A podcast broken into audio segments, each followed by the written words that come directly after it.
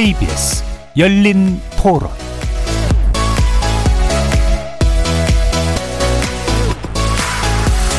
안녕하십니까. KBS 열린 토론 정준희입니다. 이재명 씨가 개입돼 있는 것도 사실이고 거기에 관련된 여당 야당 다 개입이 돼 있는 게 정치판에 다 그렇구나 죠 뭐 LH 사태 터졌잖아요. 그보다 더 크대요. 특검 한다 그래도 대선이 얼마 안 남았기 때문에 그 지나서 뭐 어떻게 됐는지는 몰라도 딱 부러지게 나오는 거 없잖아요. 특혜가 있다라는 것을 떠나서 공공 주도로 일을 하고 또 그걸로 이익을 얻어서 시로 환수할 수 있는 그런 부분에 있어서는 저는 잘 됐다라고 하는 부분이고 거기에서 뭔가 이득을 취하려고 하는 개개인의 사익이 들어가서 그런 돈에 대한 흐름을 좌우했다고 저는 생각하기 때문에 그런 사람들을 빨리 찾아내서 단죄하는 게 의미 있는 어떤 사건이라고 저는 생각을 해요. 가감없이 수사를 했으면 좋겠어. 근데 특검은 정치적인 하나의 행위잖아요. 예전에 이명박 BBK 보세요. 특검하자 그래갖고 BBK가 이명박 건이 아니라고 했는데 결국은 그게 밝혀졌잖아요. 저는 특검에 대해 보는 부정적으로 생각해요. 그 화천 대유의 주인은 누구인가? 그 사건이 만들어진 게 가장 큰 문제라고 생각을 하고 근데 그 큰 문제를 곽상도 의원의 아들의 50억? 그걸로 약간 덮어버리려는 느낌이 커가지고 자기 잘못을 덮으려고 이거를 끌어들여 와서 네가 더 잘못했어. 약간 이런 느낌이어서 근본적인 원인을 잘 해결을 해야 되지 않을까 우리는 다시 시민들한테 돌려줬다라고 말을 하는데 그것도 사실은 말이 안 된다고 생각을 해요 어쨌든 그 사람들끼리 다 해먹은 거니.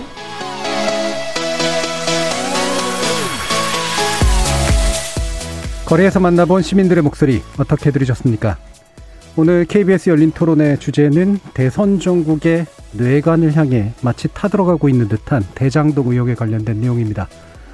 경기도 성남시의 남판교라고 불리우는 대장동 관련 의혹이 대선 전국이 본격화된 여야 정치권을 뒤흔들고 있습니다.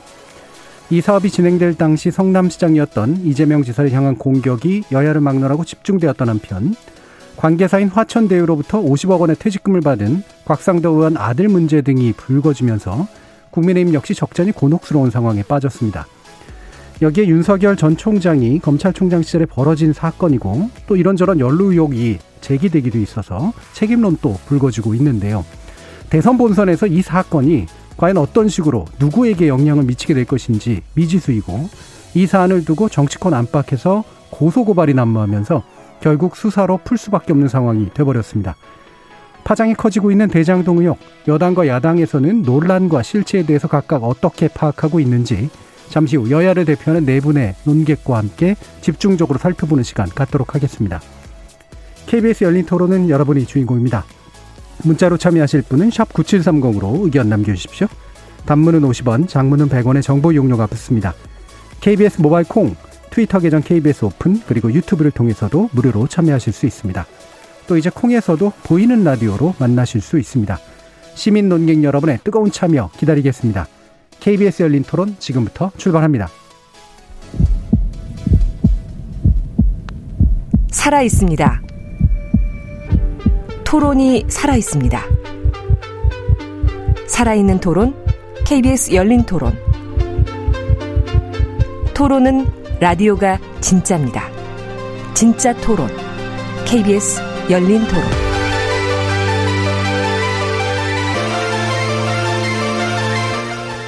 오늘 이야기 함께 해 주실 네 분의 논객 소개하겠습니다. 먼저 더불어민주당 강득구 의원 나오셨습니다. 안녕하세요. 강득구입니다. 네, 반갑습니다. 자, 그리고 이재명 캠프의 이경 대변인 나오셨습니다. 네, 안녕하세요. 반갑습니다. 국민의힘 윤창현 의원 나오셨습니다. 예, 반갑습니다. 안녕하십니까. 윤석열 캠프 윤희석 대변인 함께 하셨습니다. 네, 안녕하세요. 윤석입니다. 자, 대장동 의혹, 대장동 중간에 이제 또 뭘 붙여야 되는가에 따라서만 입장들이 굉장히 이제 차이가 있죠. 이걸 이제 특혜, 개발을 특혜로 준 의혹이다. 또는 그 과정에서 이익을 편취한 의혹이다. 여러 가지 이제 정의들이 좀 있는데요. 어, 지금 양당 모두 대장동 의혹 관련된 TF가 또 꾸려지기도 했습니다. 그래서 각각의 어, 입장에서 어떻게 이 본질과 실체를 판단하고 계시는지 먼저 내분 의견 간단히 듣고요. 본격적인 쟁점 들어가도록 하겠습니다. 강덕구 의원님부터 말씀 좀 해주실까요? 예, 저는 대장동 의혹을 한마디로 딱 정리하라 그러면 민간 시행 사업자와 정치 권력 그리고 정치 권력과 연결된 검찰 권력이 합작한 커넥션이라고 말씀드릴 수 있습니다. 예, 민간업자, 예. 그다음에 정치 권력, 예. 거기에 이제 법조가 예. 연관된 일종의 이제 카르텔처럼 연관됐다 이렇게 예. 판단하시는 거네요. 자, 윤창현 의원님. 예, 그 제가 볼 때는 이제 공영 개발에 탈을 썼지만 그 안을 보니까 민간 특히 특정인에게 이익을 몰아주는 불공정 개발 프로젝트였다. 이렇게 한번 정의를 해볼 수 있겠습니다. 예. 그러니까 공정, 그러니까 공영 개발이라고 하는 탈 이런 예. 표현을 드셨고요. 예. 실질적으로는 그게 아니었다는 그런 예, 말씀이시네요. 소수 소수의 그 민간인들에게 예, 무려 땅 장사에서 4천억 원, 그리고 집 장사에서 지금 4,500억. 그래서 거의 1인 기업 하나가 그 뭐 주주가 여럿도 아닙니다. 1인 기업 하나가 8,500억을 가져가는 이런 무시무시한 수준의 그런 그 겁나는 수준의 프로젝트였고 예. 정말 그 내용을 볼 때마다 아연 실색할 정도입니다. 네. 이경 대변인은. 지금 현재 뭐 캐도 캐도 국민의힘만 나온다 이런 얘기가 나오잖아요. 그럴 정도로 뭐 국민의힘 게이트다. 그리고 또 한간에는 또 성균관 스캔들이 아니냐 이런 얘기도 있습니다. 법조 관계자 사람들이 뭐 대학에 뭐 성균관대 연관성이 많다 이런 얘기도 있고요. 또 이것은 뭐 법조 카르텔이다라고도 얘기할 수 있는데 우선은 이건 명확한 사실은 그것입니다. 어, 성남은 한 푼도 돈을 들이지 않고 비용을 일절 들이지 않고 자본금 25억을 회수를 했으면서 성남 시민에게 5,503억 원을 돌려드린 것이다. 이렇게 정리할 수 있겠습니다. 예. 여러 가지 문제들은 있지만 성남시는 거기서 어, 특별하게 책임을 물을 수 있는 게 없다. 뭐 현재까지 책임을 물을 거 있었으면은 예. 국민의힘께서 이재명 지사를 뭐 그때 당시에 성남시장인 이재명 지사를 지금까지 그냥 가만히 두었겠습니까? 얼마 전에 고발을 했다고 하는데 배임으로 고발을 했어요. 예. 지금까지 이재명 지사가 몸통이라고 했는데 배임으로 고발한 것 자체가 좀 이상하지 않습니까? 진짜 몸통이면 몸통에 타당한 뭔가를 근거로 그 고발을 해야 되는 거지. 예. 지금 배임이라는 거, 배임이라는 것은 그것을 관리를 못했다라는 것인데 예. 그 관리가 무엇입니까? 국민의힘 연관된 민간 개발업자가 100% 가져갈 것을 이재명 지사가 갑자기 뜬금없이 2010년도에 지사가 그 그때 그 당시 좀 시사가 되면서. 예. 예. 네 이것을 왜 당신들은 반밖에 반밖에 성남 시민한테 가져가지 못했느냐 이. 네네. 당초 다 갈 것을 반이라도 가져온 것입니다. 알겠습니다. 네. 윤희석 대변인 말씀 주시죠. 네, 저뭐할 말은 많지만은 일단 예. 이 의혹의 실체를 저는 이렇게 규정을 하고 싶습니다. 특정 개인들에게 특혜를 주기 위해서 공영 개발의 형식을 빌어 민간의 이익을 독차지하게 만든 지자체장의 배임 의혹이다. 이렇게 예. 얘기했습니다. 배임이라는 범죄가 이경 대변인께서는 그뭐 관리 책임 정도로 아주 그렇게 뭐 무겁지 않은 것이라고 생각하시는데 배임 굉장히 큰 겁니다. 아시다시피. 그러니까 그러면 이제 그 이런 공영 개발 아까 탈이라는 표현을 또 윤창현 의원님 드셨는데 이게 목적 자체가 특정 업자들을 민간 개발 업자들에게 이익을 주기 위해서 설계된 거다 이렇게 판단하신 거네요. 네, 그렇게 생각합니다. 네. 윤 의원님이랑 아, 우리 윤 대변인께서 어, 1인 기업이고 그 주변의 소수 사람들에게 이익을 몰아준 어, 그런 전형적인 음, 그 사업이었다라고 말씀하셨는데 김만배 사장과 어, 그 친인척 그 주변의 사람들이 다 예를 들면 어, 좀 이런 말씀드리면 어떻게 생각할지 모르지만 그 친인척 빼놓고는 다 국민의힘 관계자 현재 밝혀진 바로는 곽상도 의원 아들 원유철 의원 뭐 다 포함해서 국- 그 국민의힘 쪽 분들입니까? 아닙니까? 그러니까 이런 부분에 대해서 저도 공감합니다. 이 부분에 대한 몸통 분명히 밝혀져야 되지만 현재는 다 밝혀진 분들이 국민의힘 쪽 관계자들이잖아요. 그런 거 아닙니까? 그 본질 사건과 예. 파생 사건을 구별하셔야 됩니다. 예. 본질이 뭐죠? 본질은 이 한 저 화천대유 천화동인 1호에서 7호까지 3억 5천만 원 넣고 3,463억을 가져간 것이 본질입니다. 그냥 그 본질 본질을 본질에 그 본질의 나오는 수익을 본질에 지금 아, 저 과실을 따먹은. 사람들이 곽상도 의원의 아들과 아니, 그러니까 원유철 이런. 수익 국민의힘 쪽 분들이 본질 아니, 아닌가요? 아니 자, 얘기를 좀 예. 해야지 아니, 그렇게 중간에 막. 들어오시면 어떡합니까? 예. 자, 일단 발언권을 가져가시고요. 예. 발언권을 좀 주셔야죠. 김은옥, 김명옥, 김만배, 화- 천화동인 4호 남욱, 천화동인 5호 정영학, 천화동인 6호 조현성, 천화동인 7호 배성준. 예를 들어 2호 김은옥 씨 같은 경우는 870만 원 넣고 101억을 받았어요. 이거 국민의힘입니까 이분이? 거기에서 민주당 쪽 분이 있습니까? 아이고 내가 민주당이라고 얘기했습니까 아니, 그게 지금? 아니 그러니까 아니 계속 국민의힘이라고 얘기하셨으니까 아니 제가 남욱 남욱이 국민의힘 자, 아니 네. 그럼 남 위원장이었어 부위원장 출신입니다. 그거 예- 무슨 국민의힘 당, 국민의힘입니까? 당직을 맡았던 사람입니다. 자, 나중에 가서. 거기에 국민의힘 말씀하신 대로 민주당 관계자 한 명도 없죠. 자, 그만하시고요. 아니 예. 민주당이 있다고 지금 제가 얘기를 한게 자, 아니잖아요. 아니 그러니까 그런 식으로 이재명 지사 쪽 관계자 파생 사건과 본질 사건을 그러니까 본질이 하라는 겁니다. 본질이 김만배를 중심으로 한 그래요. 카르텔이라고 얘기했잖아요. 자, 이제 어, 그만하시고 두 분께. 발언권 예. 해소하겠습니다. 이제 그만하시고 왜냐하면 계속되면은 갑자기 너무부터 첫, 첫 번째부터 달아오시게 되기 때문에요. 자, 지금 일단 본질에 대한 정의를 해달라고 제가 요청을 해드렸고요. 예, 본질에 대해서 바라보는 시각이 당연히 굉장히 큰 차이가 있다라고 하는 그런 아, 말씀 뭐 이렇게 막 굳이 제가 안 드려도 상관이 없을 것 같은데, 자 그러면 이제 방금 나온 식의 얘기를 좀 어, 짚어 보면.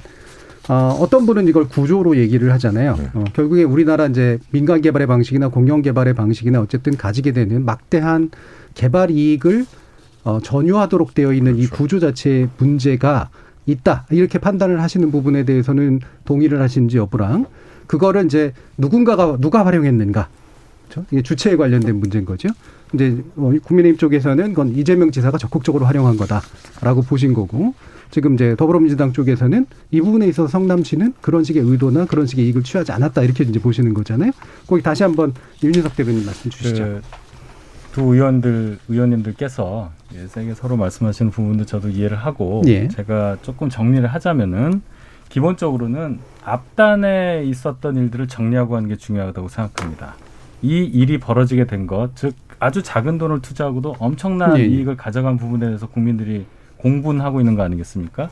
근데 이 일이 왜 생겼는가를 먼저 짚어야 되는 게 순서라고 생각해요. 그것은 이재명 지사 본인이 인정한 대로 이 사업의 설계를 어떻게 했길래 이런 상황이 발생했느냐 이 얘기입니다. 제 얘기는 이재명 지사는 본인이 사업 설계에 관여했다고 분명히 본인이 했다고 얘기를 했고 이 사업 설계 과정이 민간이 무한까지는 아니지만 엄청난 이익을 그대로 가져가게끔 방치해 놓은 상황이 있지 않습니까?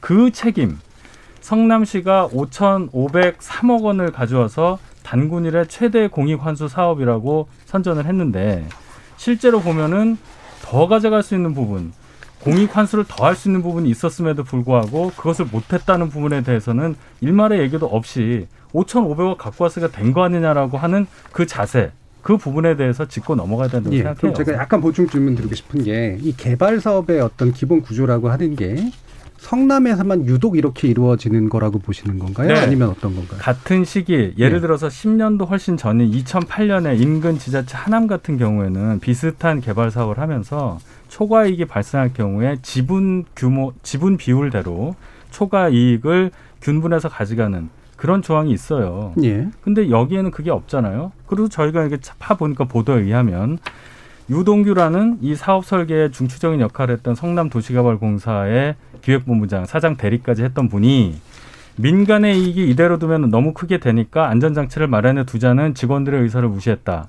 그런 의견을 냈던 사람들을 의사결정 과정에서 배제했다. 이런 것들이 보도되고 있지 않습니까? 네네. 이 부분을 짚어야 된다는 알겠습니다. 거예요. 이 부분은 이경 대변인 말씀 또 들어야겠네요. 그 부분에 대해서는 말씀드리기 전에 왜, 이, 왜 생겨났냐 이 얘기를 먼저 해야 될 것 같아요. 2009년도 신현수 국민의힘 그 당시 한나라당 의원이죠. LH 국정감사에서 이것을 민간 개발로 해야 된다라고 얘기를 했고 구- 한, 한마디로 LH는 빠져라 이렇게 된 것입니다. 그 신현수 국민의힘 의원의 동생 같은 경우는 부동산 업자들한테 로비 받았어요. 그래서 뭐그 관련자들 뭐 기소되고 구속되고 다 이렇게 됐습니다. 근데 생각지도 못하게 2010년도에 그 갑자기 이재명 지사가 갑자기 당, 뭐된 거예요, 성남시장이. 그러니까 본인들끼리 국민의힘 관련자들, 분들, 개발업자들이 다 같이 어떻게 보면 100%이 이득을, 막대한 이득이라고 했죠. 다 가져가려고 했는데 이재명이 와서 이거를, 그래요, 맞습니다. 말씀 주신 대로 이거를 기획을 한 거죠. 근데 그 기획이 지금 잘못 알고 있는데 하나은행 컨소시엄 선, 공모에서 선정한 그 내부 하나은행 컨소시엄한테 질문해야 될 것을 왜왜 이재명한테 질문하는 건지 저는 거기서 의문인 거고요. 그 당시에 아, 부동산이 인허가권자니까 얘기를 하죠. 그 말씀드릴게요. 그러니까요. 그 당시에 분위기가 2009년도라든지 2015년도에 지금 부동산이 상당히 침체가 되어 있었습니다. 침체가 되어 있어서 그 당시에 국민의힘 소속 당시 그 성남시 의원들조차도 아 이렇게 분위기가 침체되어 있는데 민관으로 했을 때 민간 개발업자가 누가 오겠냐. 그러니까 이거는 성남이 끼지 말고 다 민 민간으로 그냥 민영 개발로 그냥 다 돌려라 이런 얘기를 할 정도로 회의록이 남아져 있습니다. 그때 당시 당초 추적 이익이 3,500억 원 정도였습니다. 그래서 반 조금 넘게 1,800억 원을 가져옵니다. 그런데요, 그 다음에 지금 또 어, 네. 그 다음에 좀 더 가져오게 되는 거죠. 그러니까 그 공원을 조성을 합니다. 예. 그게 말고 지금 약간 원도심, 구도심의 공원을 조성하게 되고 그 나머지 또 어, 또 터널을 또 하나 가지고 있죠. 그래서 이게 전체가 5,503억 원을 얘기하는 건데 지금 말씀하신 게 정리 빨리 할게요. 말씀하시는 것이 국민의힘과 전부 다 가져가려고 할 것을 이재명이 그래서 다 가져가지 못하게 하고 일부러 가져 반을 가져왔습니다. 근데 이제 와서 야 그때 국민의힘 관련된 사람들인 거잖아요. 그렇죠. 그런데 왜 다 가져가요? 그렇게 아니요. 아니요. 그렇지. 그때 당시에 민영 개발로 하면 다 가져가는 게 맞죠. 국민의힘이 다 가져간다고 민영 개발로 하면 다 가져가시는 게 맞고 그때 당시에도 신영수 국회에 관련된 사람이 있고 남욱 변호사요. 그때 대해서 한나라당 예, 얘기할게요. 자, 한나라당 이건 네. 정리할게요. 남욱 네. 변호사가 한나라당 네. 중앙청년이 부위원장입니다. 이 사람이 그때 아. 성남시 의원들한테 비호를 받고요. 민영 개발로 추진했던 사람에 관련된 사람입니다. 거는 이제 더 이상 더 많이 얘기하실 필요는 없을 것 같고요. 이제 그거 자꾸 이제 논쟁이 퍼지니까 일단 이제 구조에 관련된 문제에 예. 대해서 일단 얘기를 해주셨는데 자, 예. 예 잠깐만요. 예, 예. 이게 제가 저쪽으로 제 그 대변인들께 넘기면 좀 덜 할 줄 알았는데 여기도 역시 마찬가지입니다. 그래서 지금 전말 별로 안 했는데요. 아닙니다. 서로 이제 왔다 갔다 이제 하시는 과정에서요. 그러니까 제가 그 말씀드릴 때 중간에 굳이 끼지는 않으셨으면 좋겠어요. 일단 예, 제가 발언권을 충분히 그래, 보장을 드릴 테니까 예, 예. 그 다음에 발언권을 드리면 다시 이제 교정해서 말씀을 해주시는 예. 그런 방식이면 좋겠습니다. 자 윤창현 의원님. 예.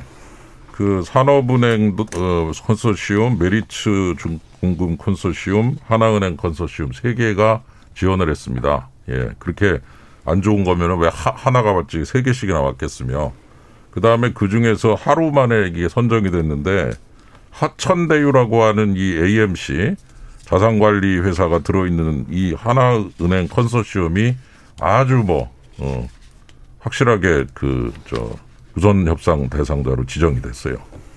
근데 지금 와서 보니까 이 세 회사가 낸 그 사업 계획서들이 밝혀지는데 오늘 이제 나온 것 중에 하나는 메리츠 쪽에서 쓴 사업 계획서가 오히려 더 좋았다. 더, 더 많은 것들을 성남시에 기부하는 쪽으로 써놨다. 터널도 짓겠다고 했고 등등. 그래서 저희들이 얘기하는 거는 특혜가 있었던 거 아니냐. 예. 예. 이게 뭔가 좀 이상하다. 어, 여러 가지 면에서.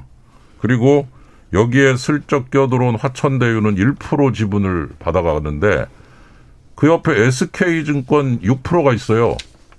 SK증권이라고 써 있어서 SK증권 회사 돈이 들어온 줄 알았더니 그게 아니고 포장지를 뜯어보니까 그 안에 특정 금전 신탁 7개가 들어있고 예. 펀드입니다. 펀드. 특정 금전 신탁은 그 펀드의 주인들이 천화동인 1호, 2호, 3호에서 7호까지 7개 법인이 특검 신탁에 가입을 해가지고 그 돈이 합쳐서 3억이 들어온 거를 6% 지분을 줬는데 이 천화동인 연합군 7개가 3억을 넣고 3,463억을 받아갑니다. 화천대유는 일이라도 했어요. 여러 가지. 뭐, 지주 작업도 하고 등등. 천화동인 1호에서 7호는 그냥 껍데기 회사고 전부 다 1인 회사입니다. 한 명이 주주입니다. 이 사람들은 아무것도 안 했어요. 집어넣은 돈 3억, 받아간 돈 3,463억. 그래가지고 제가 계산을 해봤더니 11만 6천, 11만 5,345%입니다. 수익률이. 예. 예. 그래서 아무리 좀 좋게 봐주고 하려고 해도 아니 3억을 넣고 3,463억을 받아가는데 그 돈이 누구 돈입니까? 바로 대장지구에 입주하신 우리 서민들이 참 예집 마련 꿈을 그, 실현하면서 거기 입주하신 분들이 낸 이 피 같은 분양 대금이 대장지구의 도로, 주차장, 공원 이런 데 쓰여야 될 거 아닙니까? 네. 어? 쓰이더라도. 근데 네. 그런 데 안 쓰이고 어떻게 개인 몇 명의 어? 1호에서 7호까지 7명도 아니고 7명의 돈 3,463억이 들어가서 그 돈을 갖다고 건물을 사질 않나 뭘 자, 예. 스타벅스가 예. 들어가질 않아. 그래서 제가 분노를 하는 거는 자꾸 생각하면 화가 나는 게 대장지구 가보면은 주차장도 부족하고 도로도 좁고 송전탑 때문에 지금 굉장히 고생하십니다. 우리 대장지구 저 주민들께서 제발 지하화 좀 시켜달라. 그래도 그 돈 없다고 지금 저 공사도 안 해주고 있어요. 그 돈 이 중에서 일부라도 갔으면 지금 송전탑도 자, 안 볼 거 아닙니까? 자, 예. 근데 지금, 그래서 예. 제가 좀 약간 언성을 높일 수밖에 없는 거 그거를 좀 이해해 주시기 바랍니다. 예, 지금 제가 이 관련된 토론이나 논의를 여러 차례 하기도 하고 듣기도 하고 그러는데요. 다들 국민의 분노를 대변하세요. 예. 그, 그 분노를 대변하지 않는 분들이 아무도 안 계시거든요. 예. 그렇기 때문에 뭐 분노하고 있다라고 하는 건 다 동일한 것 같고요. 그 분노가 내 것만이야라고 얘기하실 필요는 없을 것 같고 왜 분노해야 되는가? 누가 책임을 져야 되는가 이 부분에 이제 주목을 했으면 좋겠는데 지금 크게 한 세 가지가 갈리거든요. 이 부분 다시 이제 또 강덕구 의원께 질문을 드릴 텐데 예, 예. 전체적으로 공공 쪽과 민간 쪽이 이익을 배분하는 큰 구조가 예. 한 가지가 있을 테고요. 예. 그다음 민간에서 어 선정되는 그 사업자가 선정되는 시행사가 선정되는 그런 과정에서의 특혜 여부에 관련된 즉 예. 다시 말하면 정당성의 문제가 있을 테고요. 그다음 그렇게 해서 민간이 가져간 이익이 내부에서 배분되는 어떤 방식이나 규모가 적당했는가에 대한 판단도 있는데 지금 일단 특혜 문제를 주로 제기를 해주셨기 때문에 예. 어, 관련해서 뭐 그 부분만 얘기해 주셔도 제가 지금 세 개로 나눈 부분에 대한 의견을 주셔도 좋습니다. 예, 일단 윤 의원님 말씀하신 부분을 아, 제가 좀 팩트 체크를 해보겠습니다. 예. 아, 첫 번째, 아, 하루 만에 하천 음, 대유가 됐다라는 말씀하셨는데 사실은 하천 대유가 아니고요 성남의 뜰입니다. 예. 이건 예. 뭐 분명히 좀 아셔야 돼요. 하천대유가 들어 있는 아니지 아니 성남 들어있는, 뜰이고요. 아니 예, 들어있는. 그러니까 성남의 뜰이고 두 번째 예, 예. 아, 예를 들면 아, 어떻게 아, 그 신생 법인인 그 특정 회사가 예를 들면 메리츠 증권 중심으로 컨소시엄 어, 구성되어 있는 회사가 더 어, 어, 조건이 좋, 좋다고 얘기를 들었는데 예, 특정 회사가 됐냐 뭐 이런 말씀하셨는데 있는 그대로 그것도 말씀드리면요 특정 법인 다 사실은 SPC사입니다. 이 사업을 이, 이 사업을 위해서 다 만들어진 사업입니다. 만들어진 특별 목적 법인이죠. 근데 아, 이 부분에 대해서 예를 들면 문제가 있을 걸 또 문제 제기할 걸 염려해서 각 이 세계 법인 대표들을 불러 모읍니다. 그래갖고 심사위원에 대한 부분을 어, 추첨하게끔 합니다. 그래서 이분들이 추천한 그 추천 어, 추천 추천한 심사위원들을 중심으로 추천을 어, 추첨을 하고 심사를 합니다. 통상적으로 이런 부분들은 이렇게 시간을 끌지 않고요. 바로 발표하는 거는 예를 들면 이것과 관련해서 노비도 들어올 수도 있고 예. 압력도 들어올 수 있어서 어, 그렇게 하는 겁니다. 그건 좀 알아보십시오. 예. 예. 그리고 예를 들면 어 예를 들면 뭐 사, 사, 5억 5억 갖고 예를 들면 만 천배의 이익을 남겼다라고 그러셨나요? 3억을 넣고 아, 3억을 넣고 만 3억을 배. 넣고 근데, 천화동의 예. 1호에서 7호까지 예. 3억을 넣고 3,463억을 근데, 받아갑니다. 예, 예, 통상적으로 법인을 만들면요. 아, 법인을 만드는데 조건이 5천만 원입니다. 그러니까 5천만 원씩 5천만 원 갖고 법인을 만든 거고요. 그 예를 들면 법인을 만들 때 들어가는 돈이랑 투자를 하는 거는 다릅니다. 그러니까 최소한의 상권만 요거는 제가- 알아도 아니 일단. 아니, 제 일단 얘기를 들어 끼지 마시고요. 아니 예, 제 예. 얘기를 아, 들어보신다는 얘기예요. 아니 제 얘기를 들어보시고 네, 예. 조금. 그러니까 우리 윤 의원님은 예를 들면 법인을 만들어가기 위해서 들어간 돈이랑 투자 금액을 혼동하시는데 그건 완전히 다른 거고요. 투자 금액은 제가 알기로는 약 380억으로 알고 있고요. 그리고 이제 한 예를 들면 뭐 차- 차입을 한다든지 이런 부분에 대한 것도 다 법인들이 책임지는 겁니다.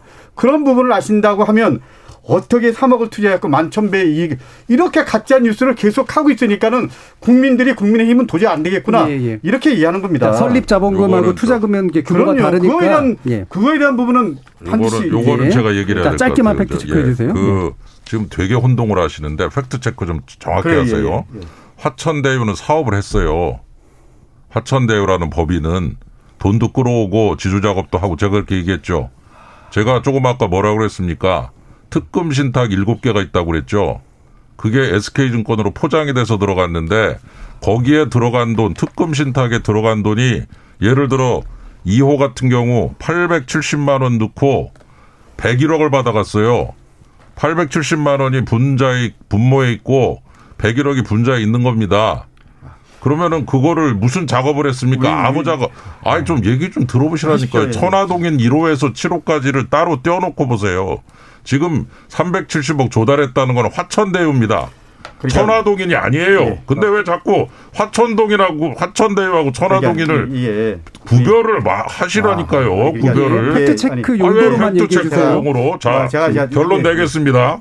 천화동인 1호에서 7호는 껍데기 법인이고 화천대유는 일을 했습니다. AMC로서 지금 371억 빌려간 거는 빌려다가 조달하고 한 것은 화천대유입니다. 제가 지금 수익률을 얘기한 건 천화동인 1호에서 7호 특금 신탁에 특금 신탁에 들어가서 SK증권에 포장을 쓰고서 성남에들에 투자된 돈 3억 7개 합쳐서 그리고 그 7개 법인에 배분된 예. 돈 3,463억 네. 들어간 돈 나온 돈 정확하게 계산이 된 겁니다. 그러니까 우리 윤 의원님이 또 모르시는데 아니 지금 저 특금 예, 아니, 신탁 예. 아세요? 특금 예, 신탁 자, 또 펀드입니다. 펀드. 됐습니다. 그만하시고요. 펀드의 수익률 계산 좀 해보세요. 예. 예, 그러니까 펀드 수익률도 자. 자, 다시 한번 이러시면 다음부터 제가 발언기 안 드립니다. 법인과 법인과 아니 특금 신탁에 들어간 자, 돈과 나온 그만하시고요. 돈이라니까요. 예. 자, 바로 바로 반론 예, 받고 아니 넘어가겠습니다. 펀드라 펀드라니까요. 펀드 들어간 돈하고 나온 돈 얘기 다 하셨나요? 하세요. 예, 좀 얘기합니다. 그이 지금 화, 화천대유라는 회사는 천화동인 얘기하는데 왜 자꾸 화천 대유기라 하십니까? 내가 지금 얘기하 아니 자, 지금 발언 중간에 끼지 말라고 제가 부탁드렸으니까요. 다시 예. 한번 얘기합니다. 발언 끼지 마십시오. 예. 다시 한번 얘기하지만 화천 대유라는 회사는요 자산 관리 회사입니다. AMC입니다. 그러니까 전 아침에 뜰이라는 회사가 지정한 자산 관리합니다. 자산을 예를 들면 주주들 뭐 자산 관리하고 그리고 예를 들면 사업을 집행하고 이런 회사가 화천 대유죠. 그래서 그 화천대유가 중심을 해서 말씀하신 대로 천화동인 1호부터 7호까지 하는 작업들을 다른 회사입니다. 다른 회사. 다른 회사라는 거 지금 다 동의하시는 것 다른 같고요. 회사 다 동의하는 거죠. 어, 예, 그럼 천화동인 수익 그러니까. 얘기해 여기서. 쟁점은 예. 쟁점은 제가 다시 정리하겠습니다.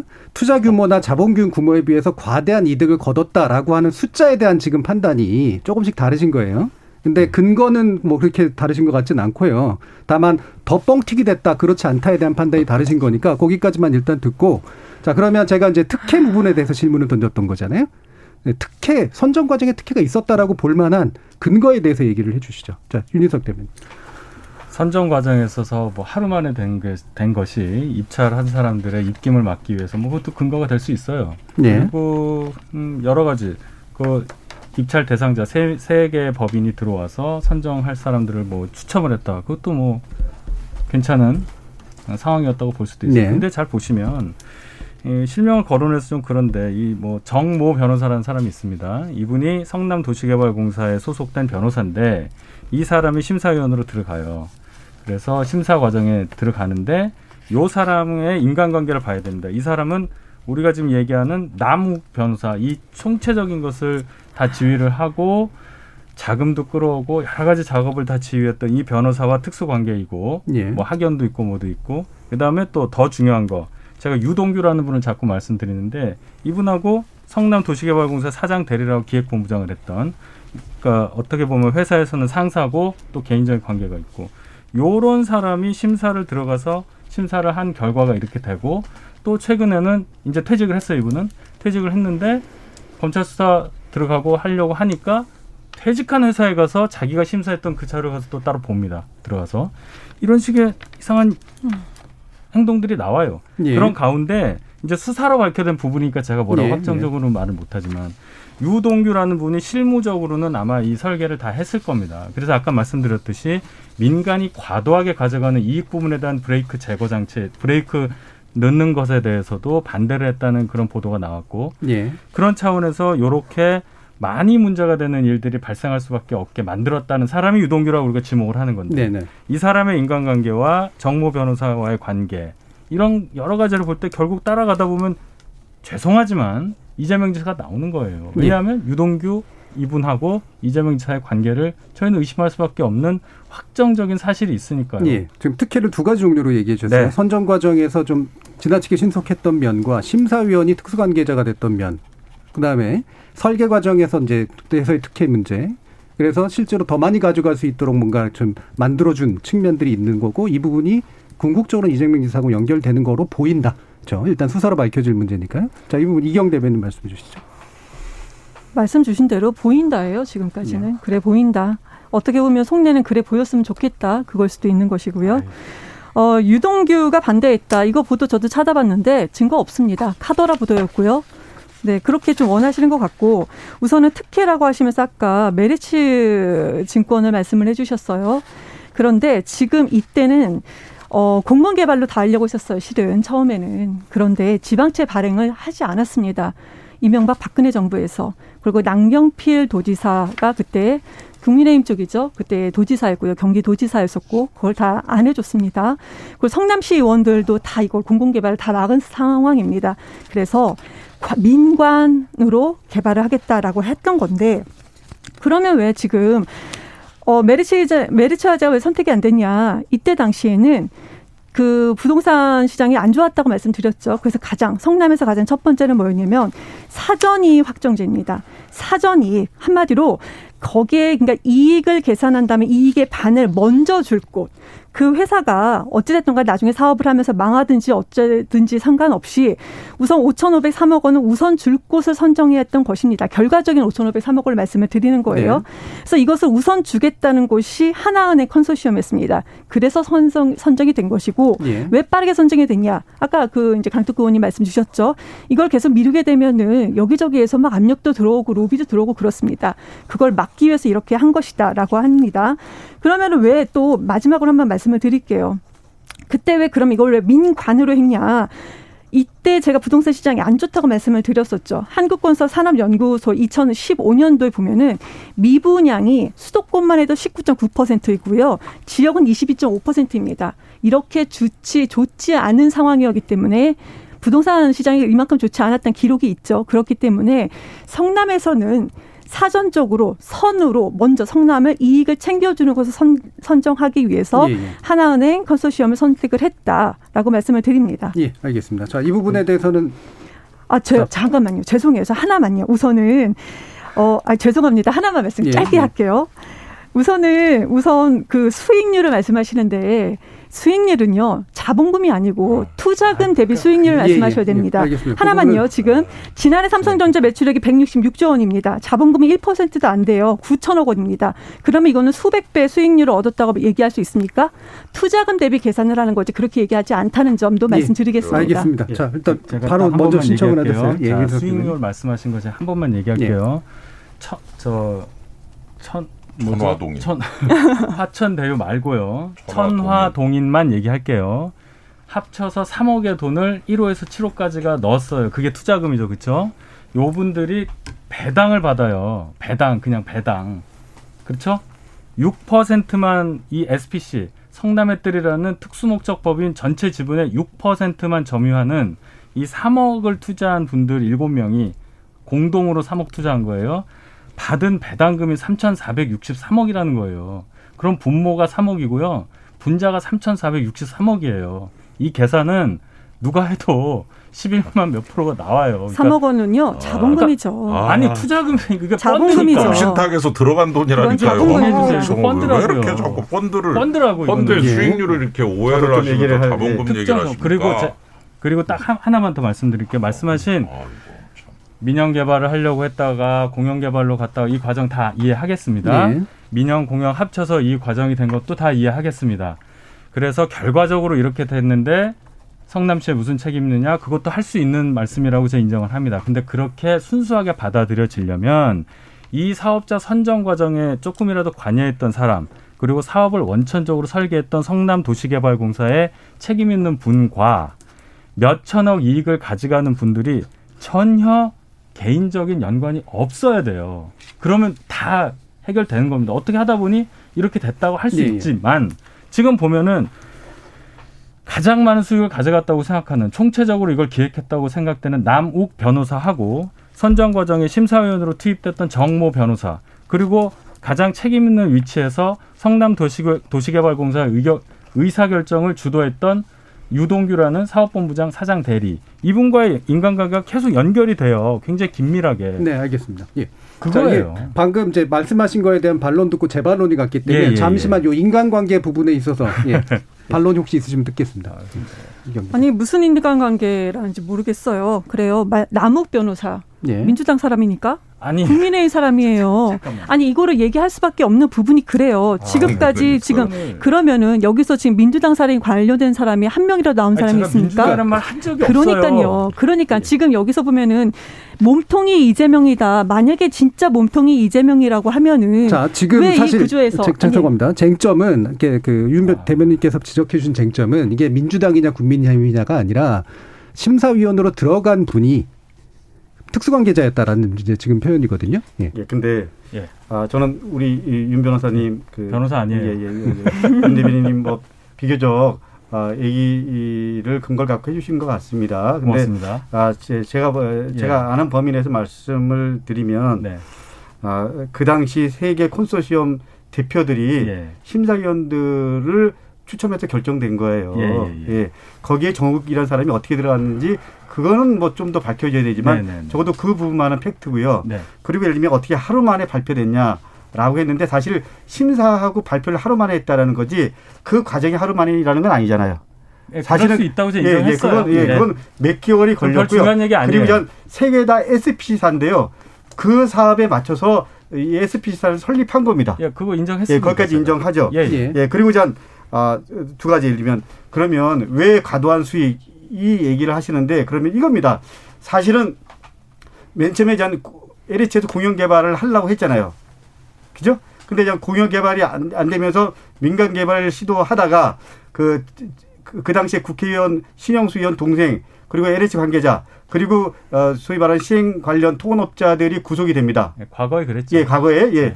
그런 다음에 전 이재명 지사가 되면서 이걸 저 공영 개발을 하려고 다시 합니다. 그죠? 예, 잘했습니다. 근데 예, 이거까지는 잘했다고 예, 생각하는 거잖아요. 잘한 거예요. 맨 처음에 맨 처음에 아, 이거를 100% 공영 개발을 하려고 했습니다. 제가 경기도 의원 예, 할 예. 때그 부분은 반복되는 예, 얘기가 아니, 이건 예. 얘기 좀100% 공영 아까 이제 개발 이경 대변인께서 예, 예. 말씀하셨거든요. 100% 공영 이해합니다. 개발을 하려고 했는데 예. 제가 경기도에 사례가 있습니다. 제가 경기도에 전 도의회 도, 도, 그 기획위원장 할 때 남양주에 그 다산지구라고 있었는데요. 예. 다산지구를 100% 공영 개발을 했습니다. 어떻게 했냐면 그때 조건이 지방채를 발행해서 투자비를 해- 확보를 해야 되는데 그러, 그러려면 아 그 자본금의 네 배를 네 배를 차입을 할 수가 있습니다. 근데 여기 여기에 나오지만은 판교전 특별 회계 전입금을 좀 만들 만들라고 했는데 성남시 의회 예, 의원들이 반대해서 이게 안 됐습니다. 예, 그 부분 아까 예, 예, 그리고 또. 그 당시에 성남시 의원들이 이거는 예를 들면 도저히 사업성이 없는 데다 이렇게 반대를 합니다. 그래서 이해합니다. 예. 무산이 됐습니다. 예, 예. 그래서 사실 어떻게 보면 어, 반민 반관 예, 예, 이런 예. 식으로 할 수밖에 예. 없었다. 예, 강 예, 이해한다니까요. 이건 이것까지 동의되는 거죠. 아, 그럼요. 자, 이상입니다. 죄송합니다. 그 부분은 이경 대변인께서 아까 많이 얘기를 해주신 부분이라 그거 좀더 자세하게 설명해 주신 부분이고요. 일부 맞춰야 될 시간이기 네. 때문에 한 2분 정도 좀 2분 시간 정도. 드렸습니다. 예. 위례 위례에서도 비슷한 일이 있었어요. 사실은 제가 찾아보니까 이 성남 도계공 설립되자마자 한 프로젝트 1호입니다.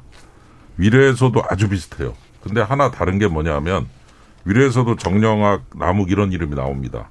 위례 1호, 2호 예. 파트너 뭐 이런 거 나오고 근데 거기서는 성남 도시개발공사가 보통주 남는 거 다 가져가는 보통주의 반을 가져가 갖고 예. 전체 5%거든요. 그렇지만 보통주로는 반이고 보통주가 10%니까 그 10%의 반은 5%니까 예. 5%를 가져가 갖고 나중에 전체 이익의 50%를 받았어요. 예. 아주 괜찮았어요.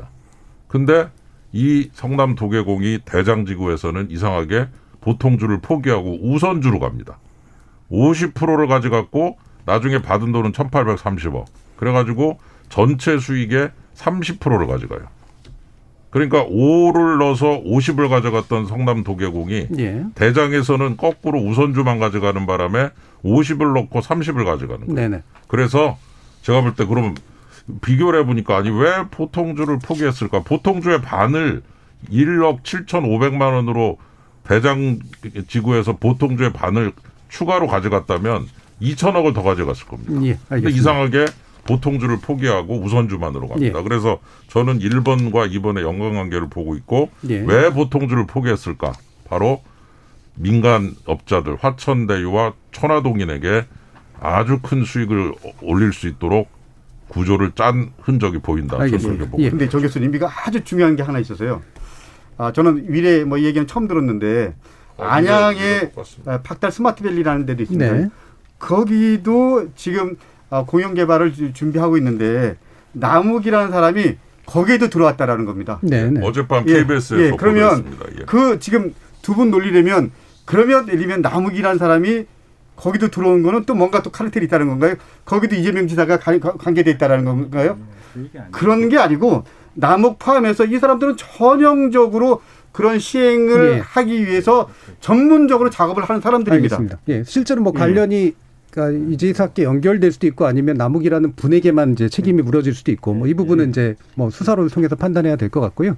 방금 윤창현 의원께서 언급하신 부분은 어, 성남 도계공이 이제 사실은 투자하는 방식이 달랐는데 그 부분이 궁극적으로 민간에게 좀 더 많은 돈을 주기 위함이다. 2차에서 라고 이제 1차에서는 자기가 많이 예. 가져더니 2차에서는 이상하게 어, 자기가 적게 가져가고 민간 쪽에서 많이 가져가게 네네, 바꾸는데. 예. 그 뒤에 유동규란 이름이 항상 나옵니다. 알겠습니다. 그런 자, 의심을 하는 거죠. 이 부분 의혹에 대해 뒷부분 이제 수사에서 밝힐 내용들이 또 연관이 돼 있는 거라 그 부분 뒤에서 좀 더 언급을 해보도록 하고요. 지금까지 일단 청취자 문자 들어온 거 좀 들어보고 가겠습니다. 정희준 문자 캐스터. 네, 지금까지 청취자 여러분이 보내주신 문자들 소개합니다. K1223216911님. 어떻게 모든 사회적 문제에 정치권이 빠지지 않는지 답답합니다. 더원님.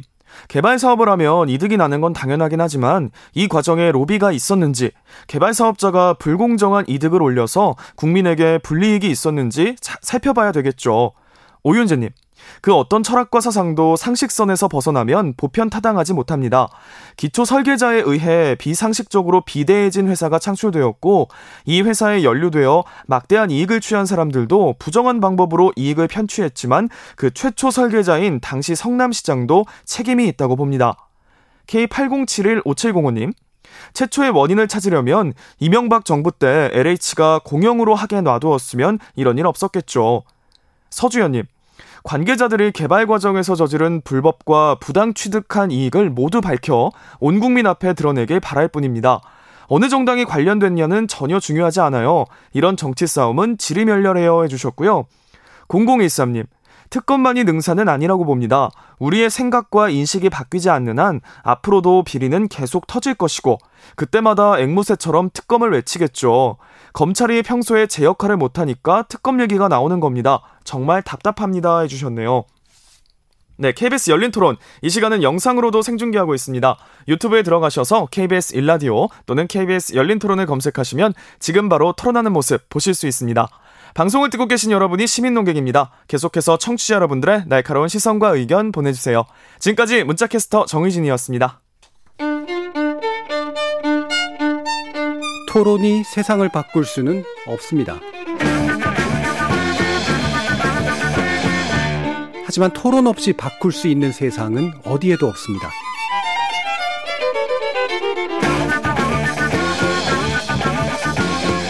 세상의 선한 변화를 갈망하는 당신. 정답이 아니라 질문의 힘을 믿는 당신.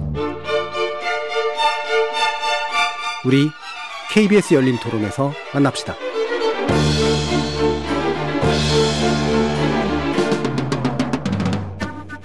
KBS 열린 토론 대방 대장동 의혹의 논란과 실체는이라는 주제로 윤창현 국민의힘 의원, 강두구 더불어민주당 의원, 윤희석 윤석열 캠프 대변인 그리고 이경 이재명 캠프 대변인 이렇게 네 분과 함께 하고 있습니다.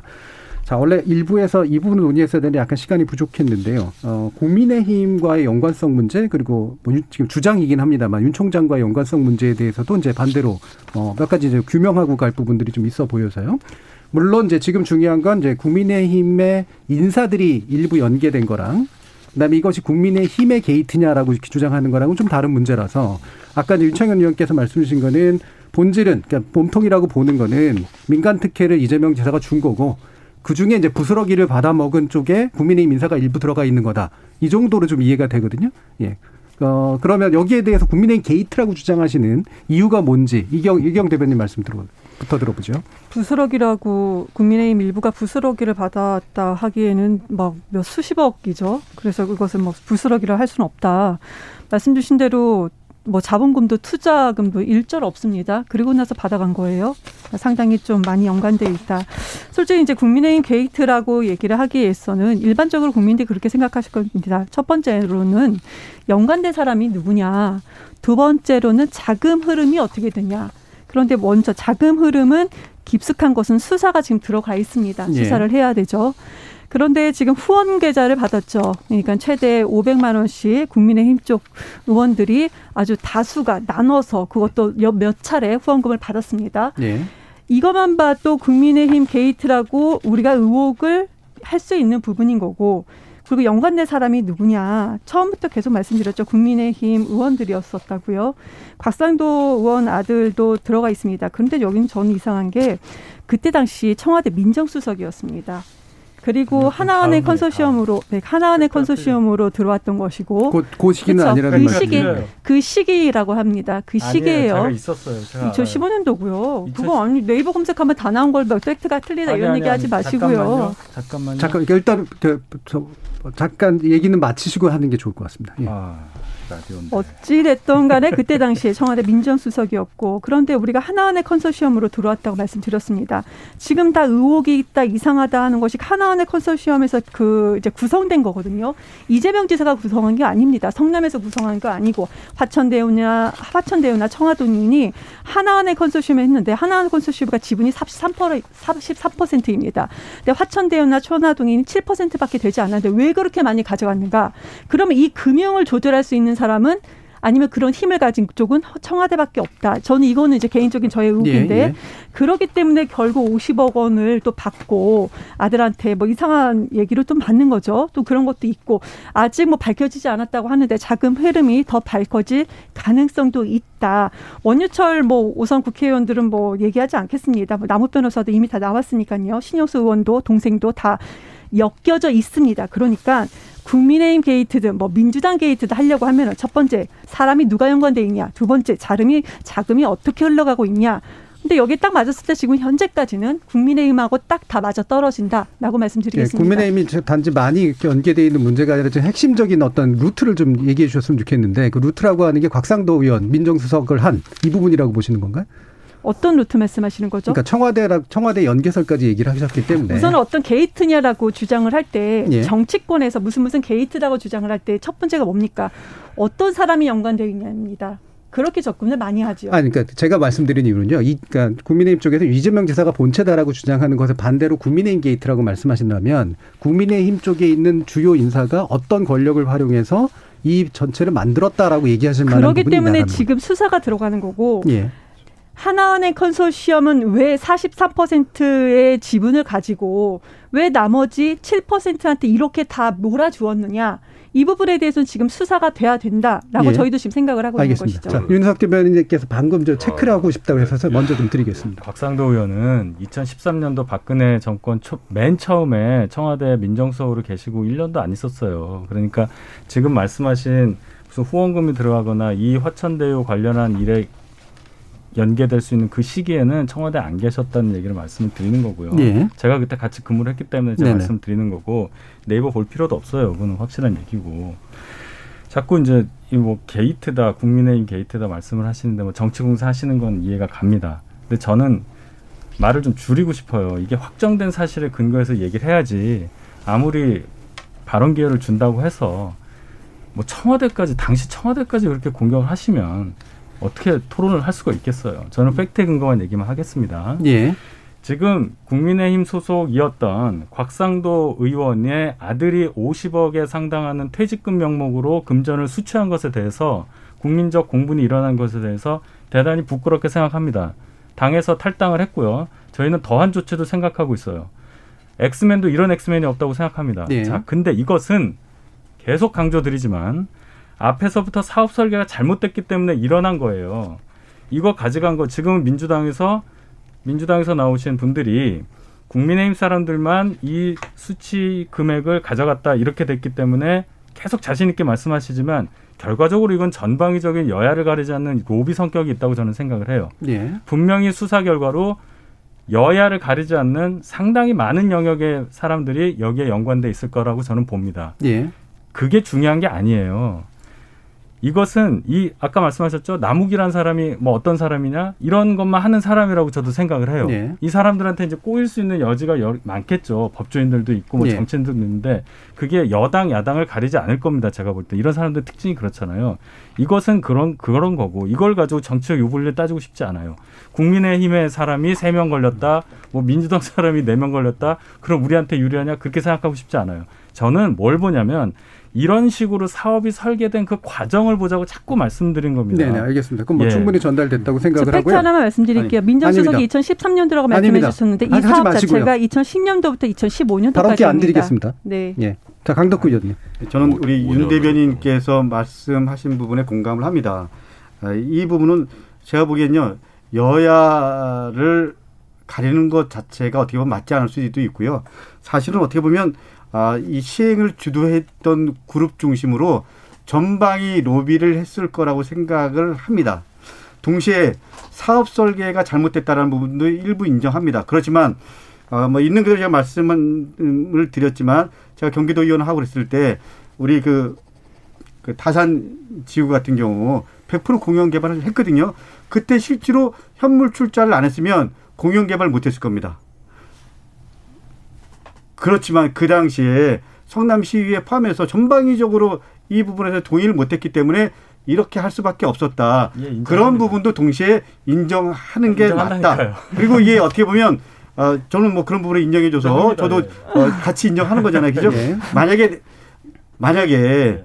만약에 저는 남경필 지사가 우리 그, 그 다산지구를 100% 공영 개발했듯이 사실은 어, 이, 이재명 시장도 그 당시에 100% 공영 개발하고 싶은 마음이 있었는데 안 된 거잖아요. 예, 예. 그렇기 때문에 이렇게 한 부분도 있었다. 예, 예. 이 부분에 대해서 서로 네, 그 부분은 공감하는 이제 거죠. 좀 예, 반복되는. 부분이고요. 예. 다시. 그러니까 국민의힘 게이트라고 혹시 강덕구 의원님은 주장을 하시나요? 아니면은 어떠신가요? 저는 이거를 꼭 특정 정당 게이트라고 규정하는 거는 맞지 않다고 생각하고요. 예. 어쨌거나 어, 시행하는 사람이 나쁜 의도를 갖고 여야를 가리지 않고 예. 그리고 예를 들면 특히 어쨌거나 권력과 권력에 근접해 있는 사람들을 전방위로 로비를 했다라고 생각을 합시 아, 생각합니다. 여야를 그러니까는 가리지 않고 이재명이 몸통이라 이, 이런 논리는 사실 맞지 않죠. 그러니까 이재명의 몸통은 아니다. 그리고 다만 국민의힘이 몸통이라 이것도 맞지 않고요. 예. 그렇게 생각합니다. 자, 윤창희 의원님. 예, 뭐 그렇게 말씀하시니까 조금 좀 낫네요. 예.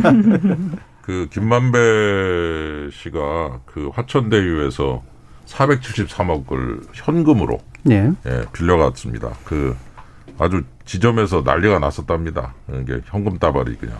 그래서 그리고 나서 지금 이게 어디 갔는지도 모르고 그 다음에 또 이 돈에 대한 것이 FIU 즉 금융정보 분석원에서 찾아냈어요 이거를.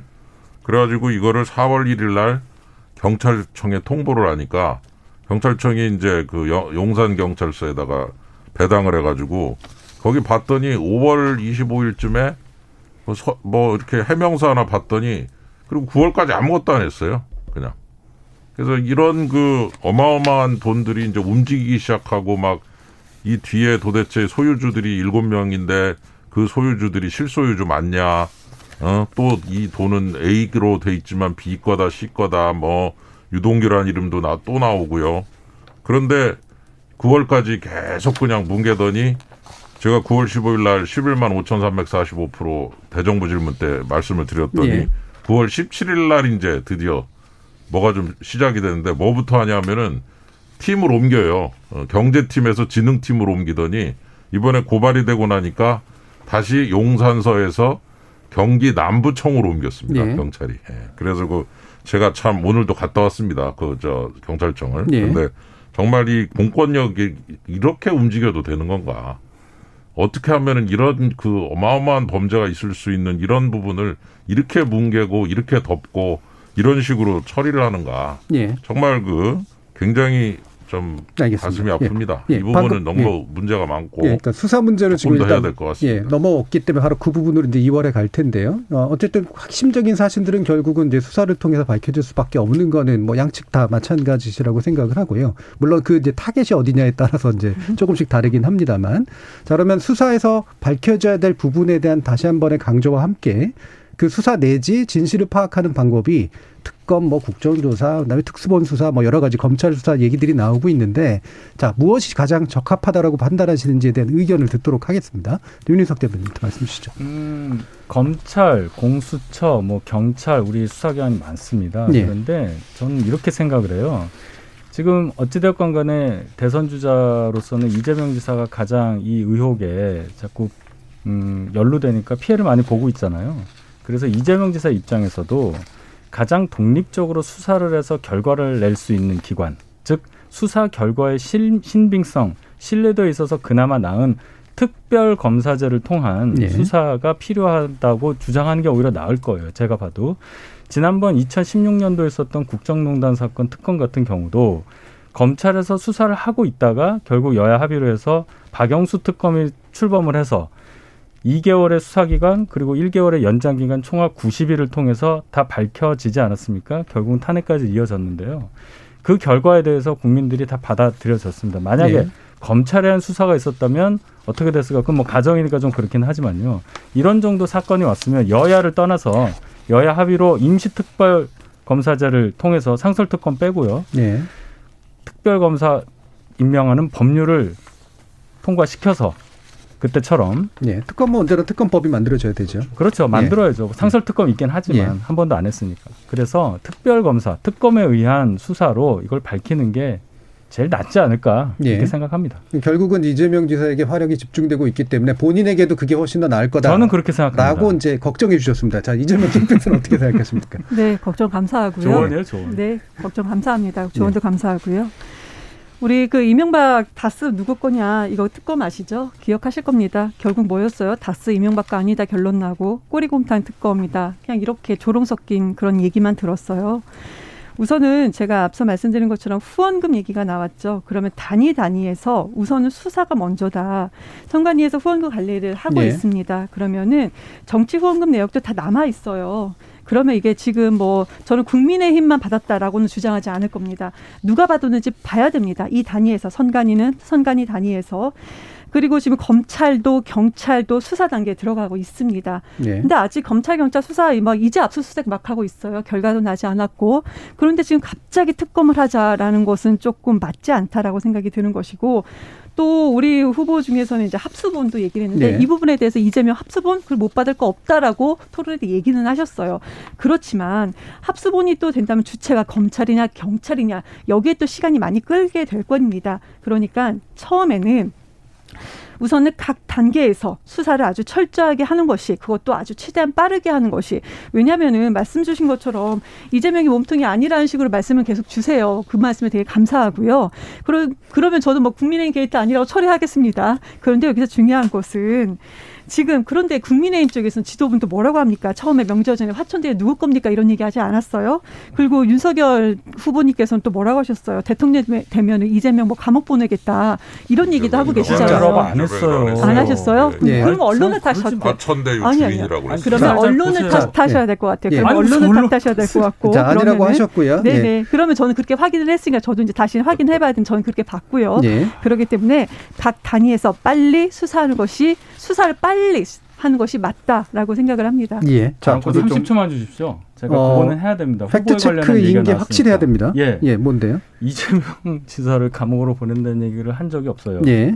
화천대유의 주인이 주인을 감옥에 보내게 하겠다고 네네. 말씀하신 적은 있습니다. 알겠습니다. 그거를 예. 언론 탓으로 하라니요. 예, 아니, 알겠습니다. 예, 아니 라고 확인을 지금 했으니까요. 됐으니까요. 네. 자, 자, 윤창현 의원님. 저도 예. 예. 아, 기본적으로 그 이런 이런 부분을 볼 때참 이, 이 내부에서 이제 그 아까 그 저기 해줬지만 지금 내부에서 내분 일어난 것 같아요. 그래가지고 그 정회사 내부는 민주당을 말씀하시는 아니? 저기 저 아니면- 그 하천 네, 대유와 네. 천화동의 예. 소유주들과 이 돈들을 움직인 사람들의 사이에서 지금 상당한 갈등이 생기고 예. 그래서 오늘 검찰이 그 최초로 소환한 이 정회계사 이분이 상당히 그동안 자분 자금의 그 배분을 둘러싸고 상당한 불만이 있었다는 거죠. 그래가지고서 이제 이분이 어 제일 먼저 소환된 이유가 다른 사람들에 대해서 불만을 많이 가지고 있고 거기에 대해서 여러 가지 준비를 해놨다는 녹취록도 만들고 사진도 있다. 그래서 저는 이제 이분이 가서 이제 검찰로 가서 지금 이제 많은 그런 그 수사의 진전이 있을 거라고 봅니다만 앞으로 이제 이 부분을 검찰이 어떻게 이제 끌어가는가를 이제 다 보일 겁니다. 지금 국민적 관심사가 되고 있고 서로 지금 경쟁 취재되고 언론에서 나오고 예. 그래서 그러한 거 부분이 제대로 진행이 된다면은 이제 뭐 한번 보겠지만 만일 이 검찰이 어떤 그 꼬리 자르기식의 수사를 한다거나 혹은 뭐 이러한 그 증거 중에서 어떤 것들을 좀 무시한다거나 하는 방법을 통해서 국민적 공분을 해소하지 못한다면 남은 방법은 아까 윤 대변인께서 말씀하신 대로 특검밖에 없습니다. 예, 예. 예, 그렇게 해서 이런 부분이 조속하게 진행되면서 객관적으로 돼야 돼요, 기본적으로. 예. 그래서 알겠습니다. 저는 이 엄청난 3억을 놓고 3,463억을 가져간 그 피 같은 돈을 가져간 사람들에 대해서 확실하게 그 돈의 흐름을 추적하고 거기에 대한 환수 조치까지도 한번 꼭 예. 있어야 된다 이런 생각이 듭니다. 그러니까 궁극적으로는 특검이 필요하게 될 수 있다. 그렇죠. 쪽에 좀 더 가까우신 말씀이시고요. 자, 강덕구 의원님 말씀. 저는 윤 의원님이 말씀하신 대로 돈의 흐름을 추적하면 어, 그 비리의 배후와 몸통이 나온다라고 생각을 합니다. 그렇기 때문에 어, 지금 돈의 흐름을 계좌 추적을 통해서 해야 된다. 그리고 아, 지금 우리 윤 대변인님께서 얘기한 남욱 변호사 그리고 또 윤 의원님이 얘기한 정 무슨 회계사 이런 분들을 하루빨리 소환해서 아, 저- 좀 전에 말씀하신 뭐 증거 자료들도 지금 갖고 있다 그러지 않았나요? 그러면 퍼즐을 본격적으로 맞춰서 아, 할수 있도록 해야 된다. 저는 이렇게 생각합니다. 그래서 자금 추적하고 그리고 관계자들을 소환, 소환하면 저는 일정 정도 퍼즐이 나온다라고 생각합니다. 그렇게 해야 되고요. 아, 아까 전 공정성이라는 부분에서 특검 도입을 해야 된다 이런 말씀하셨는데 일정 부분 동의하지만 우리 윤 의원님 말씀하신 부분 중에서 공정성이 있고요. 지금 또 민주당 입장에서는 경선이 지금 얼마 안, 남았잖아요. 그, 그, 그렇기 때문에 신속성이라는 부분도 있습니다. 그리고 지금 검찰과 경찰이 따로 지금 하고 있습니다. 그러니까는 어떻게 보면 경쟁을 갖고 그리고 이게 모든 이슈에 지금 중심에 있기 때문에 이 부분에 대해서 또 어떻게 보면 살을 걸고 할 수밖에 없습니다. 그리고 뭐 중심에 있는 이재명 지사도 어, 수사 받겠다라고 얘기했잖아요. 그렇기 때문에 저는 어, 검찰과 그 경찰의 수사 수사를 일단 제대로 할 수 있도록 어, 지켜보는 게 맞다라고 생각을 하고요. 이 부분에 대해서도 그냥 도저히 안 돼. 근데 특검이라는 게 필요할 수 있지만 시간이 너무 걸립니다. 그래서 그런 부분 어, 감안해서 지금 현재는 공정성, 객관성 동시에 속도전이다. 그래서 아, 좀 검찰과 경찰의 수사를 잘 할 수 있도록 지원 하는 거 이게 맞다고 생각합니다. 자, 알겠습니다. 어, 지금 발언 기회를 동일하게 배분을 해야 되기 때문에 제가 일단 청취자 의견 두 가지 말씀을 드리고 다시 배분 드리도록 하겠습니다. K8048님께서 주재하다시피 최순실 국정농단 사건의 박영순 특권 딸도 아파트를 특혜로 받았다고 하는데 특검 이제 못 믿겠습니다라는 그런 반대 의견 주셨고요. 7382님은 이 복잡하고 거대한 비리를 각 수사 주체가 개별적으로 할 수 있을까요? 특검만이 해결할 수 있다고 봅니다라고 또 특검 찬성 의견도 일부 주셨습니다. 자, 이 두 개의 이제 대립되는 의견을 제가 일단 소개를 시켜드렸고 이제 마무리 발언으로 이제 들어가야 됩니다. 그래서 1분 정도씩 이제 미처 못하신 말 또는 복, 어, 교정하고 싶으신 말씀 이 말씀을 윤희석 대변인부터 한번 듣도록 예, 하죠. 특검은 길어야 석 달입니다. 기본이 두 달이고 연장 1회 한 달만 할 수 있습니다. 지금부터 특검법 만들면 적어도 대선 전에는 대선이 다섯 달 넘게 남았으니까요. 결론을 낼 수 있다고 생각하고 특검법 만드는 기간 동안에 검찰 경찰이 수사를 중단하는 것도 아니지 않습니까? 그런 차원에서 특검을 선택하는 것이 나쁜 것이 아니다. 시간이 지연되는 것이 아니다 이렇게 말씀드리고 예. 이 대장동 개발 특혜 의혹에 대해서는 정치적 유불리를 따지기가 상당히 이거는 참 죄송스러운 얘기예요. 왜냐하면 국민 감정을 너무 다치게 한 사안입니다. 화폐 가치를 너무 많이 떨어뜨렸어요. 국민들이 무슨 생각을 하시겠습니까? 그래서 모두의 정신 건강을 위해서라도 다 밝히고 응분의 처벌을 받도록 해야 한다. 이렇게 마무리 짓겠습니다. 예, 알겠습니다. 다음은 이경 대변인 말씀 듣죠. 우선은 국, 처음에는 국조 국정조사하자고 했다가 그 말씀은 그래도 좀 철회를 하신 것 같아서 다행이고요. 어, 특검은 제가 앞서 말씀드린 것처럼 검찰, 경찰 그리고 또 각 단위에서 하는 것을 좀 지켜보고 난 다음에도 뭐 늦지 않다. 이것이 빠르게 돼야 된다는 것은 저희도 동감을 합니다. 어떻게 보면 이게 빨리 마무리가 돼야 된다는 것을 저 이재명 캠프에서 가장 바라는 것일 수도 있어요.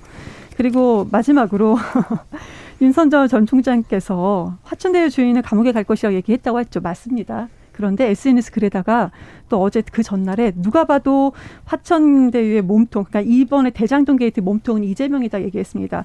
그랬기 때문에 이재명을 감옥에 보낼 것이다. 저는 얘기를 드린 건데 네? 아니라고 하니까 찾아보십시오. 네, 그러니까 아니라고 하니까 아니, 제가 할 말은 네, 없습니다. wording은 분명히 아니고요. 해석의 여지는 그렇게 아니, 받을 수도 그대로 있습니다. wording이 예. 그대로 나와 있습니다. wording에 wording은 없잖아요. wording에 누가 보더라도 대장동 게이트 몸통이 이재명이다라고 네, 얘기하고 다음 날에 화천대유 주인은 감옥 갈 것이다 이렇게 나눠서 얘기를 했습니다. 이 wording을 정확하게 좀 파악하셨으면 네, 그러니까 좋겠습니다. 몸통과 주인을 동일한 어로 파악하느냐 그렇지 않냐의 차이가 있는 거기 때문에 일단 wording이 다르다는 것까지 말씀하겠습니다. 하지 마셔야 됩니다. 자 누가 한 거죠 말장난을? 지금 이 얘기에 대해서 이 얘기에서 아니라고 하는 거잖아요. 지금 그냥 그런 부분이 자체가 말장난이다라고 알겠습니다. 말씀을 드리는 거죠. 윤창현 의원님. 예. 송전탑을 지중화 하는데 지하화하는데 400억 듭니다. 그거 지금 저 대장지구 주민들께서 지금 너무 굉장히 불편하시는데 그 400억 없다고 지금 저기 뒤로 자꾸 빼고 있어요. 성남시에서. 3,463억이 제대로 그 일부라도 반이라도 우리 대장지구 주민들한테 갔더라면 지금 송전탑 금방 처리가 됐을 겁니다. 이 엄청난 돈이 이 서민들이 받은 분양받은 분양대금이 이렇게 몇 사람의 호주머니로 들어가서 몇 사람의 배를 불리고 있는 이 현실. 그리고 송전탑은 그대로 남아 있고 이게 대장지구 주문을 위해 쓰여야 할 돈이 이렇게 엉터리로 이상한 사람들의 돈으로 들어간 그런 그 현실. 이거 분명히 밝혀내야 되고요. 잘못되고 이런 것들을 설계하고 이런 것들을 지휘하고 뒤에서 가능하게 해준 특혜 확실하게 발본색원에서 다시는 우리나라에서 이런 일이 없도록 하는데 상당히 역할을 할 수 있는 그런 계기로 삼아야 된다 이런 생각이 듭니다. 알겠습니다. 자 마지막으로 강덕구 의원님 말씀 듣겠습니다. 어, 먼저 어, 이 주제로 어, 이 자리에 앉아 있는 것이 좀 마음이 아프고 무겁습니다. 아, 저는 이재명 지사 캠프에 있는 사람이 아닙니다. 얼마 전까지 정세균 후보를 도왔던 사람입니다. 그렇지만 제가 경기도의 의장, 경기도 연정 부지사로 있으면서 또 제 지역구가 아, 이 대장동과 유사한 아, 그 이 사업 사례가 있어서 이 부분을 좀 알기 때문에 관련해서 페이스북에 글 올린 적도 있고 그래서 이 자리에 있습니다. 어쨌거나 저는 이번 걸 계기로 해서 개발 방식에 대한 대전환의 계기가 됐으면 하는 게 제 바람이고요. 어떤 경우가 됐든 여야를 떠나서 여기에 연루된 연루된 정치인들이 있으면 바로바로 바로 그 부분에 대해서 정치적인 책임을 져야 되고 사법적으로 책임져야 될 부분이 있으면 책임져야 된다고 생각합니다. 그거는 여야를 떠나서 특정 정당을 떠나서 당연히 그렇게 해야 됩니다. 그리고 한 가지 아, 우리 모두의 바람이 어쨌거나 몸통 빨리 밝혀라는 거잖아요. 그래서 특검을 해야 된다라는 입장도 일면 동의하지만 특검을 하기에는 또 어떻게 보면 정치권에서 네. 이 논쟁이 시간이 많이 걸립니다. 저는 시간을 줄이고 그리고 객관성을 확보하고 그리고 공정성을 어떻게 확보할 건가 예. 이런 부분에서 지금 현재 경찰과 검찰이 조직의 명예를 걸고 최선을 다하고 있기 때문에 하루빨리 여야 모두가 몸통이 밝혀지면 그 다음에 그 예. 몸통이 예. 재가를 치를 수 있도록 하는 것 그리고 이걸 통해서 예. 어떻게 제도 개선을 할 건가 이런 부분에 대한 사회적 고민과 합의가 있어야 된다라고 생각합니다. 알겠습니다. 자, KBS 열린 토론. 오늘은 열띤 토론이 됐는데요. 오늘 함께 해주신 강덕구 의원, 윤창은 의원, 그리고 이경 대변인, 윤희석 대변인 네 분 모두 수고하셨습니다. 감사합니다. 네, 감사합니다. 감사합니다. 고맙습니다. 대중 관심이라는 건 특정 화제에 집중되는 경향이 있어서 마치 파도를 타듯 지속적으로 바뀌게 마련인데요. 우리 정치의 특성상 그리고 대선이라는 조건상 최근만 해도 고발사주 의혹, 대장동 의혹, 또 대장동 의혹에 연루된 인물들의 폭발 정말 정신없이 움직이는 것 같습니다. 하지만 그런 화제와 같이 여론도 같이 출렁이는지 모르겠는데요. 마치 파도가 여론을 움직일 것 같지만 사실은 그 수면 아래 도도한 조류가 더 중요한 힘이겠죠. 과연 지금 의혹을 둘러싸고 몰려오는 각각의 파도보다 부동산 부패 고리에 대한 국민적 분노라는 조류가 어디로 흐를지 한번 지켜봐야겠습니다. 지금까지 KBS 열린 토론 정준이었습니다.